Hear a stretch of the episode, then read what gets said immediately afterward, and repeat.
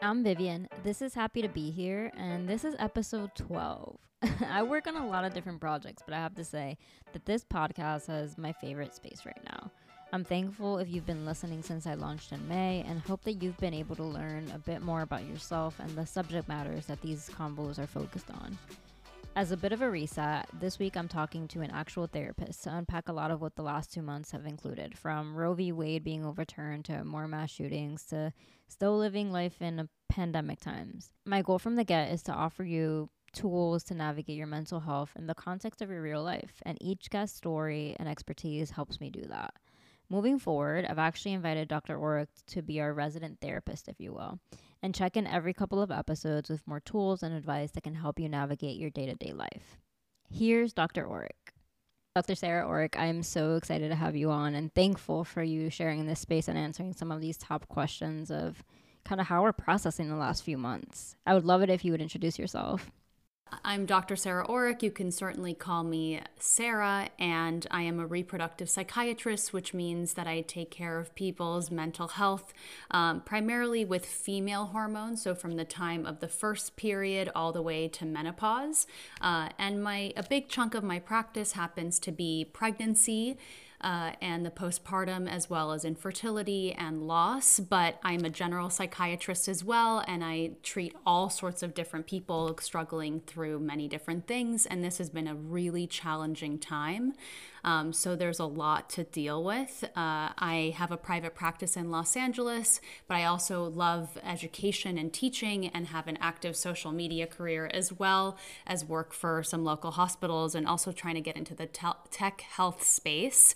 Um, I'm an advisor for some companies uh, and just really loving sort of how to improve mental health through a lot of different modalities. And I only get to see a very few amount of people in my private practice. So I love these opportunities um, like what you're doing to kind of be able to provide people with tools that they can really use in their everyday life. It's honestly what the podcast has been up until now, and what I hope it continues to be as I grow it. Because I do think that, especially during times like right now, where I mean, pick and choose which one we want to talk about first, but there are so many issues happening in the world that can feel so overwhelming that people are looking for things to help them yes. cope with both what's happening at a global scale and then what's happening within their own lives, which I think can sometimes feel at other times felt maybe like the bigger things happening in the world, but now it's like these competing forces between the world is falling apart, but my world may be really hard to manage.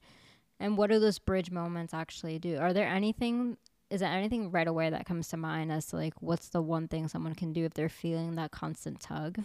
Well, I I love what you're bringing up, and I actually think um, sort of stepping back a little bit, just talking about the podcast and how important this is, is that we also have to contend with the fact that individual mental health care in this country is inaccessible to most people. And so, any effort to sort of bring these tools that one can do at home and in, in some ways um, become your own therapist or help yourself in any way, I think is really important. Um, so, in terms of this tension between the internal struggle and what's happening externally, know that you're not alone. We are all contending with this. And I think sometimes it's okay to focus on what's happening internally if there's more of a crisis there. I try to encourage people to not ignore things that are happening outside of themselves, but sometimes it's okay to sort of say, I need to take care of myself before I can take care of whatever you know all the stuff that's sort of burning down around us. It's a it's a tough spot to be in because it's a lot especially in the last several weeks, especially if you yourself are having some kind of mental health crisis. And, you know, I do think that since the pandemic, there has been such an increase in mental health issues from mood and anxiety issues for so many um, that it's really important to sort of note that we're all kind of struggling.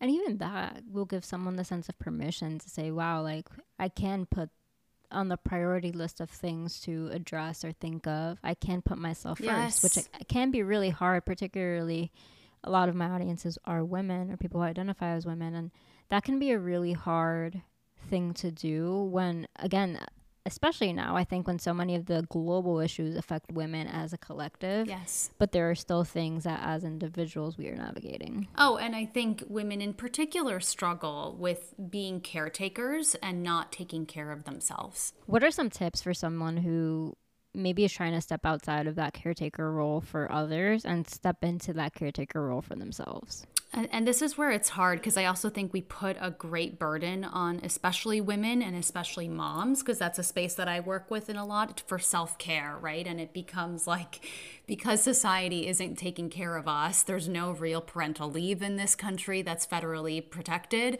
um, right? Like, okay, suddenly you have to go to a spa to sort of help yourself feel better, but that's not what we're really talking about. And and I do mm-hmm. think self care doesn't is not self indulgent, and it's really about saying, you know what, I need a break from these outside stressors. Maybe I'm not going to think about the overturning of Roe v. Wade today because I am sort of going through my own thing with my own family, and I'm going to focus focus on that. And so, whether it's taking a beat from a stressful situation, turning off social media or the news, it's okay to do that. Mm-hmm. I love that tip because I think so often we're doom scrolling, right? And oh. we're trying to figure out how much more news can I consume. This morning, even, yes. I was sitting on the couch eating my breakfast and then watching CNN. And for about like five, ten minutes, it was it wasn't necessarily eliciting a anxious reaction from me it was just informative but then about maybe 30 minutes of just having it on the background, I realized, wait, I am actively feeling more anxious yes. the more I watch about Chicago shooting. Yeah, yeah. And it took me realizing, wait, okay, I'm gonna go to the bathroom and like get up and go. And I was like, no, I have to turn the TV off. Like I can't sit and watch this on the background even for more time than what I'm already doing. But that is a really hard thing to be aware of, particularly in an era where like there was another mass shooting yesterday, right? Like Fourth of July. We're recording this on July fifth, and it just feels like every single time you start to catch your breath again, even the slightest, it kind of gets taken away from you again. I know it, and I think that there is this desire. I think to empathize, to not turn away or ignore it. And I think that's why sometimes we think, oh, let me consume all of this media.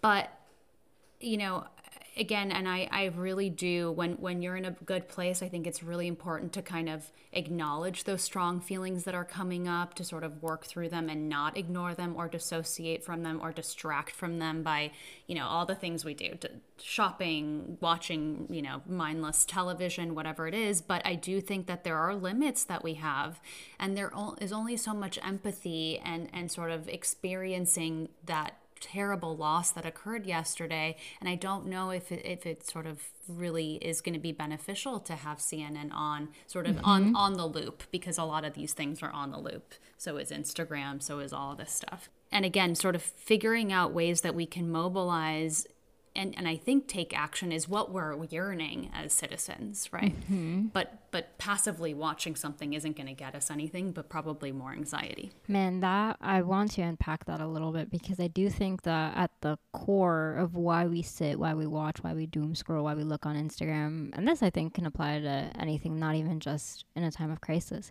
is that we're looking for either a sense of belonging, a sense of action. Yes. How do I do something to make something feel better? Or how do I do something that makes me feel better? Yes.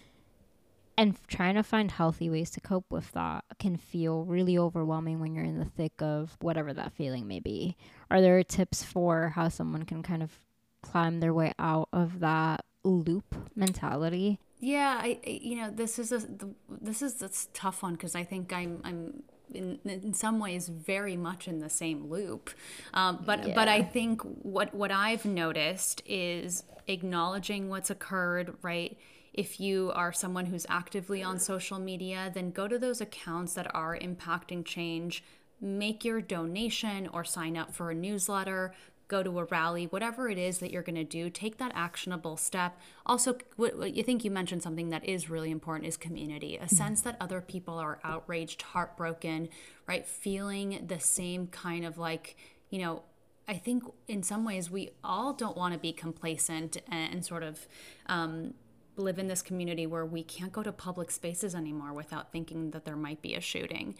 Um, but once you take some sort of tangible action or feel like, you know what, other people are experiencing this, then, then sort of move away, step away, get, get back into your daily life. It really is almost a reparenting kind of mentality yes. of I have to give myself a cutoff point.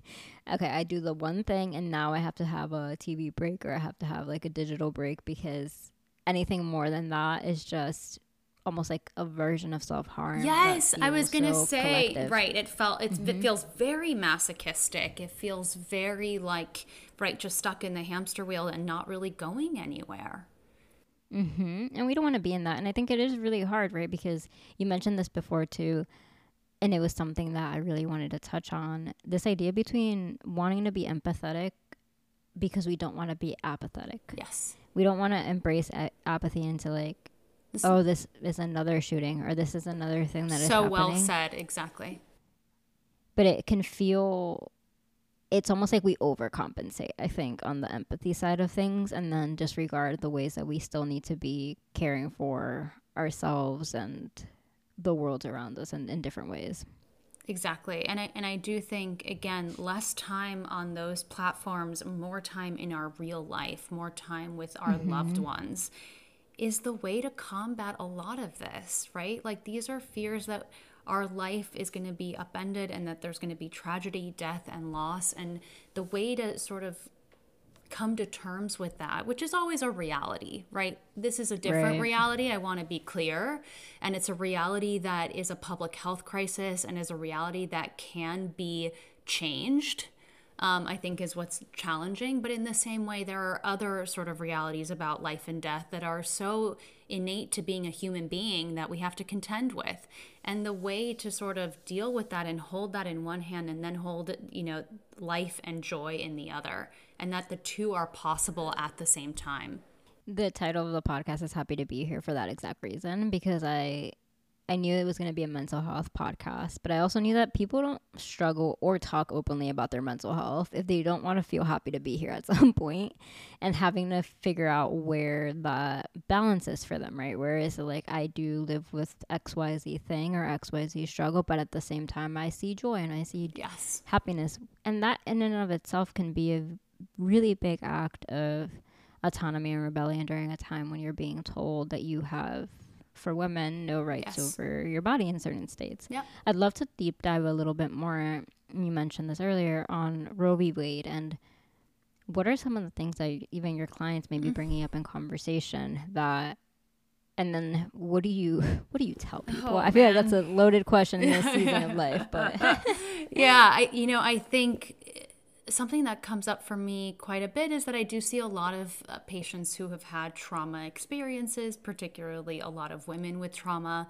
It's now so commonplace for, you know, I think the statistics that I last saw was one in four women have survived um, some kind of sexual assault. And these numbers are, right, incredibly impactful. And I think for people who have been dealing with trauma and trying to regain autonomy over their bodies for years, to then have this ruling come out, even though I work in California and New York, that's where I see patients, where these rights aren't necessarily under threat right now, but there's still a compassion and empathy for like the sense of community and that our neighbors and people that we identify, right, as citizens of the same country are going to experience, right, pretty catastrophic outcomes. And I, I really do think what's hitting at the heart of it is is a lack of autonomy the feeling that people that have already experienced right not feeling like they are in control of their own body or their own sort of future are sort of now um, in this really right in this ruling that does affect all of us even if it even if your state laws aren't right it can initially impacted it's truly devastating. It's re-traumatizing, is what I found. And it impacts so many women of color, yes. like you mentioned, like so many people who, for one area or another, are either thinking back on their past or thinking back on their future, yes. on like what happens if yeah, exactly. this were to happen, and do I have the means? Do I have the ability? And it, it is, it is very um, sh- very shocking to have to send a text message to a friend and be like, hey, if you end up ever needing a safe state to do this, you know, I'm in a safe state. hmm. that sh- that doesn't feel aligned with like where we should be in 2022 and i think At that all. has also um, on a personal level really been one of the ways that it's weighed on me because it is it feels so out of line right it feels so like this i'm almost 30 and this shouldn't be what i'm texting my friends I right know, um I know.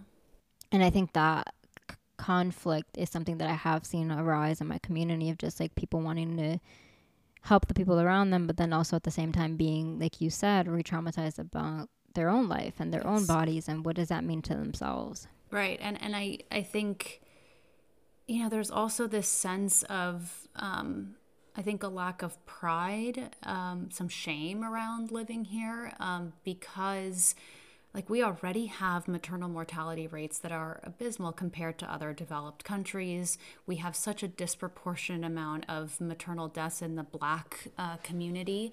And we know that this is going to translate to maternal mental health outcomes, certainly. And so that's something that I'm extremely worried about already knowing that Black and Latino women are not getting enough treatment in terms of maternal mental health either, um, not being able to access care, especially in these states that are making it more difficult, right, for, for women to, to have autonomy over their own bodies and their lives. I've also seen an increase in the conversation around the men in these people's lives and whether or not they're openly speaking up or whether or not someone feels a specific way about whether or not that person is speaking up or and I think, you know, when we're talking about communities of color, I grew up in a Latino family that a never openly talked about anything. definitely did not openly talk about mental health. Definitely did not openly talk about abortion.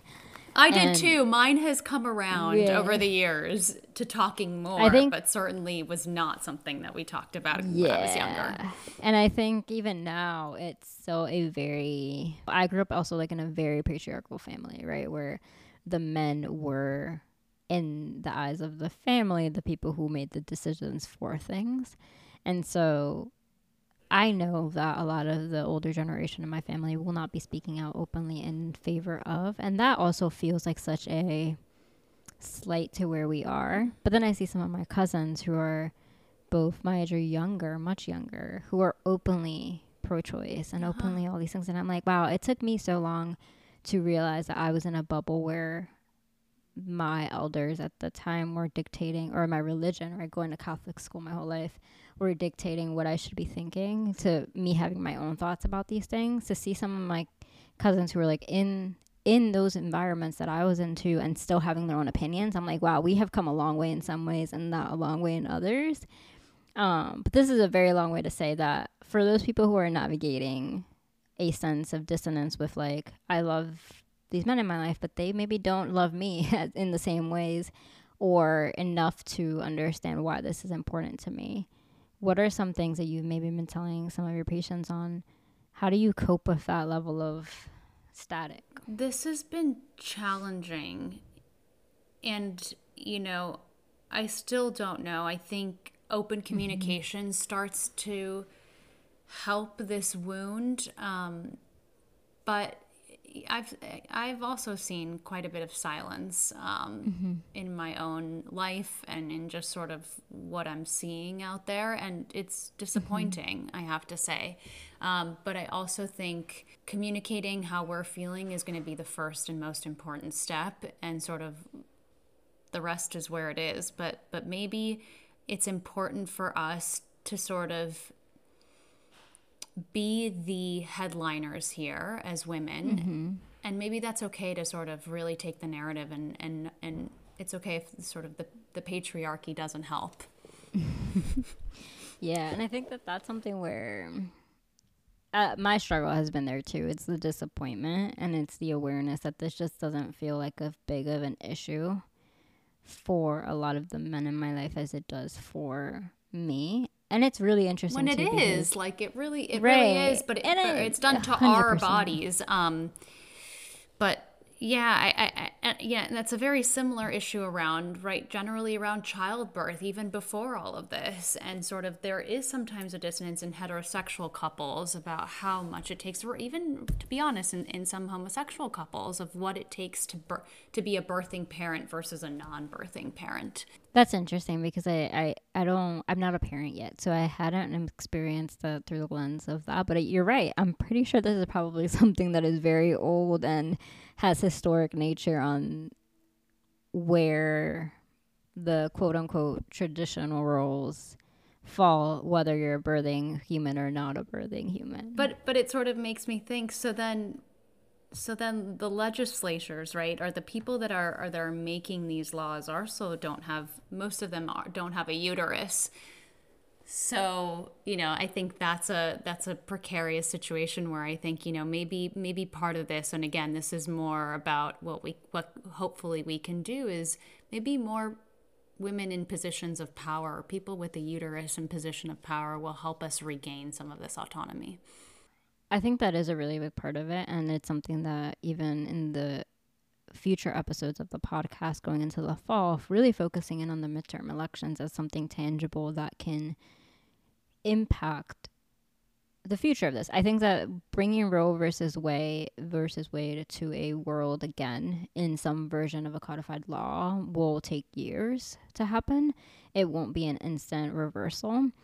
Um, but I do think it has to start this fall, right? Like it starts with the next midterm elections. It starts with the people that we elect into power and that we think about things like we're talking about right now, which is what are the what are what are the platforms on mental health, on maternal health, on parental health, yes. on where we sit with so many of the issues that because it's abortion in headlining news, but it's so much it's more. so much more. That. It's so much more, and I think what we're seeing a lot or what I'm seeing a lot in social media is is some physicians trying to to sort of unpack that there is a lot of nuance here.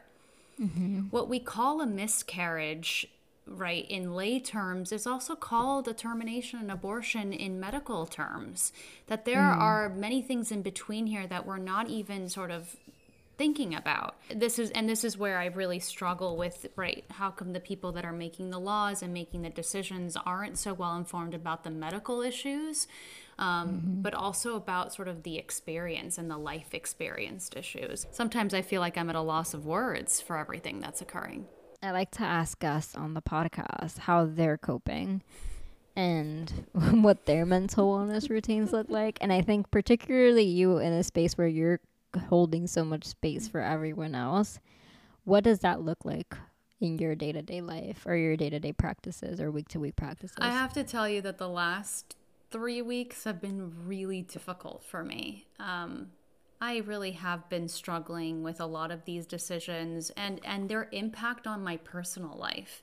And wanting to enjoy some aspect of being off, let's say yesterday, with my family and my children, and feeling so weighed down by the news last week and sort of the Supreme Court's tirade or whatever has been going on. This sort of like it just one day after another. And then the shooting yesterday, and then knowing that actually this was one that made the headlines, but there's actually so many that haven't. So I think it's trying to really get present in my life. And so the way that I do that is through breath work, and breathing is one of my most important, I think, self care, self love rituals that I have. And so that is something that is essential to me, as well as communicating with my family about what I'm experiencing and really trying to instead of intellectualizing or, or getting too much in the weeds on that is trying to be like this is how i'm feeling or what's coming up for me as as i'm experiencing this.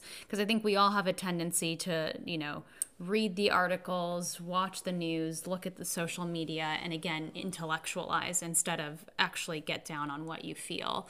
Um, and then you know therapy for me is a is a such an important part of my um, weekly life and and something that I think is essential for anyone that's a therapist. But I think again if it's accessible to you something that is so important for for when you're navigating difficult moments. Kind of holding that space for yourself and not intellectualizing every feeling. That is something that even I go to therapy once a week is one of the hardest things for me because I go to the very intellectual reasoning kind of space Of for it. yeah. What do you do not to do that? Because I think that that's something that a lot of people right now are navigating and doing simply because it feels like a way to survive. Well, it feel, yeah, and it, it feels sur- like you're surviving, but I think what we talked about before, it feels productive. I think in some way, like, oh, I'm, I'm thinking about how we can fix this or do this, right? It's it's very, it's almost a problem solving approach, which I think sometimes can feel pretty invalidating, right? If you're having a conversation about how how distressed someone is, and then you sort of start intellectualizing, you're telling me, well, actually, in your state, it's not a problem, and this and this and that. Is that so helpful? Probably not. Um, so I think what it is is sort of acknowledging the the ways that we could overcome this or what could happen. So the intellectual like addressing it acknowledging not ignoring it. Here's how i'm intellectualizing. And then really trying to dig down on like what is a feeling that i'm experiencing? And a lot of us don't even have the vocabulary to kind of acknowledge what it is that's going on in your internal state. So sometimes i like to start with like what's it feel like in my body and I think that's a nice way to interrupt this sort of intellectualization of like, what's the White House doing, or what, what what's a congressman doing, and then sort of say, okay, what is this feeling like in my body? Let me check in, and it can be as rudimentary as like, I feel uh, like a band around my chest, and just starting with that and then sort of maybe learning what that feeling is or name or labeling that feeling with like maybe that's anxiety for me. Um, but again i really like to get into the body and that's why breath for me is such a i want to say a lifesaver. It, it really is such an amazing coping mechanism. I have a friend who runs a platform called Wordful, and essentially all she does is she unpacks a single word at a time in a video. And I have found, and she has found that I had her on the podcast to be such a healing practice because it makes you sit with like, what does this word actually mean, and where where does it come from, and what does it play a role in my life? How does that look? And I think that's something that if we if we truly try to practice and strengthen that muscle to take the time to do that for ourselves, it's how we would maybe be able to unpack a little bit more of those feelings.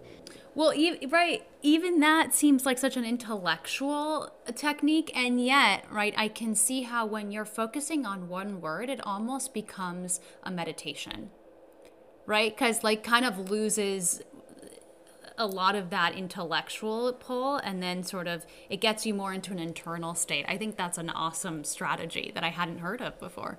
Yeah, and I, think it does what you said, right? It brings you back into your body. What does this word make me feel? It's no longer what does it mean in the dictionary. It's what does it mean in my body and what does it look like and what does it sound like? And I think that as we're navigating such big, big moments in our lives and in the world, bringing it back down to that cellular feeling level can be as productive as donating or scrolling if that is the thing that's going to benefit you the most in that one month like moment. And and truly right that it, it feels in some ways more empowering than a lot of those other things on an individual basis. And that looking at that individual basis isn't selfish right? It is a form of self-care. It is a form of rebelling against the things that are happening in the world and holding that space for yourself isn't something to feel guilty about. And it seems like breathwork really does that for you. Are there any books or podcasts or websites that you turned to when you were first starting off that you can direct anyone to? I actually have it right here. This is my favorite. So, what I like to do is called coherent breathing, but this is the healing power of the breath. Um, these are wonderful um, instructors that are just so great at what they do. Um, but I'm also a firm believer in some sort of. Um, and you know what meditation is also incredibly powerful but i actually find that it's harder to, to start a practice so i think i always suggest guided meditations for people who are interested in that but i really do think that the way that we are able to help our nervous system, which right now feels like it's so out of whack. A lot of us feel like they're on fight or flight mode, sort of, right? That sympathetic nervous system is always on. Our alarm systems are kind of going off, and going back to a parasympathetic, the rest and digest, is really breath work. And so I know you also asked for another recommendation, and I think we all are you know, I think since the pandemic and maybe even before, right, there's this collective trauma that we're experiencing, especially in the United States, but across the world. Um, and I think this is a, a, a tough read. Sometimes the body keeps the score, but it can be so good you know, it's not the quickest read. There's a lot of scientific data, but it really informs a lot of what I do. Um, and I think it's a really great scientific approach, but with some really nice tools like breath that can be so helpful and, and, and really impactful. And I also like, um, you know, some Eastern type of philosophy. So anything Thich Nhat Hanh is just incredible. And this is something that helps me in these difficult times and holding right tragedy and joy. Which i think is key to literally everything we're trying to do right now. W- while we start to wrap up the conversation i'd love for you to define for someone who maybe had never heard it before the difference in those nervous system reactions. Yes. Because i think it is such a key to why we might be feeling and scrolling the way we are and what we need to move towards. Oh, absolutely. So, the nervous system, as we understand it, really falls into two categories. We have something that's called the sympathetic nervous system, which is what we know as fight, flight, or actually another reaction is freeze. And this is something in ancient times that was activated because there would be a lion coming towards us, and then we'd have to figure out okay, are we to hide or are we to flee? And it's really based on, right, the, the sort of the, the part of your brain that controls it is called the amygdala. It's a really old part of our brain, and it's what I call the alarm system of the brain. And so for people who've experienced trauma, this is sort of always on. That sort of explains the hypervigilance, um, the fast heart rate, the sort of constantly feeling nervous or jittery. And in some ways, it feels like a lot of us are now more in this state, which, listen, if you're about to get into a car accident, it's incredibly helpful because it allows you to sort of automatically veer without you even sort of thinking about what you just did. Um, that's really what the parasympathetic nervous system does. It sort of powers up the, the your body to kind of move to survive. Um, so there's a lot of adrenaline and different hormones that are released. Um, and I think what we have found is people that are experiencing trauma now it feels like more and more of us are doing are sort of experiencing this, even if it's not direct trauma um, just even witnessing trauma, even seeing a shooting, right? So all of us are going to be staying more in this parasympathetic nerve, in the sympathetic nervous system, which is not what we were intended to do. We're intended to only be in that nervous system when the alarms go off, when there's an emergency. And instead, we should be more in this parasympathetic, which is just resting and digesting, sort of going along our business. And so, what I find is a lot of people's nervous systems are really out of whack and more towards this fight or flight. And so, how to redirect it? And one way is through breath. Um, another can be meditation, uh, but I really find that breath is is one of the most powerful tools in directly influencing sort of this state and and relaxing mm. the body. I am obsessed, and I would I think there is a whole episode on oh, just no. breaking that. I, I, think so too. I think so too. And yeah. he, he, there's so many ways, and, and, that breath can influence us. I just want to give you some examples, like mm-hmm. even even moving our bodies, sort of shaking, dancing, all of that can be extremely helpful. And there's actually ways of breathing that can make you feel more focused or sort of more alert. Um, mm-hmm so it's not just to help sort of calm down the nervous system. There are so many uses for breath, so we can certainly talk talk more about that. Um, and I'd love to to sort of you know do some examples of the breathing and and, mm-hmm. and things that can be really helpful. But but this is a tool that that's available to a lot of people, right? Like just YouTube coherent breathing, and you can find some tools on how to do that. I'm going to make sure to add in everything you just suggested into the show notes so that everyone can kind of link to it. And, but, Doctor, I honestly, I'm just so thankful for you holding this space for us and answering some of the questions that I know a lot of the listeners are sitting with, particularly during this time. Yeah. So, you know, I think it's it's a, it's hard times but you're not alone we're together and what is a better way to foster community i don't know if it's through social media i think it's through real mm-hmm. life interactions and taking care of ourselves so we can be there for one another I'm excited that we'll get to welcome Dr. Oreck back, most likely in September, to talk through more of how to readjust our nervous system ahead of the fall season. I'm taking a bit of a break from new episodes through the middle of August, but we'll be back with an episode with Serena Kerrigan, your favorite social media follow, on August 25th. While I'm off air, follow Happy to Be Here podcast on IG and remember to give Happy to Be Here some love by rating, reviewing, and especially sharing your favorite episodes with your favorite friends. Have a peaceful rest of the summer.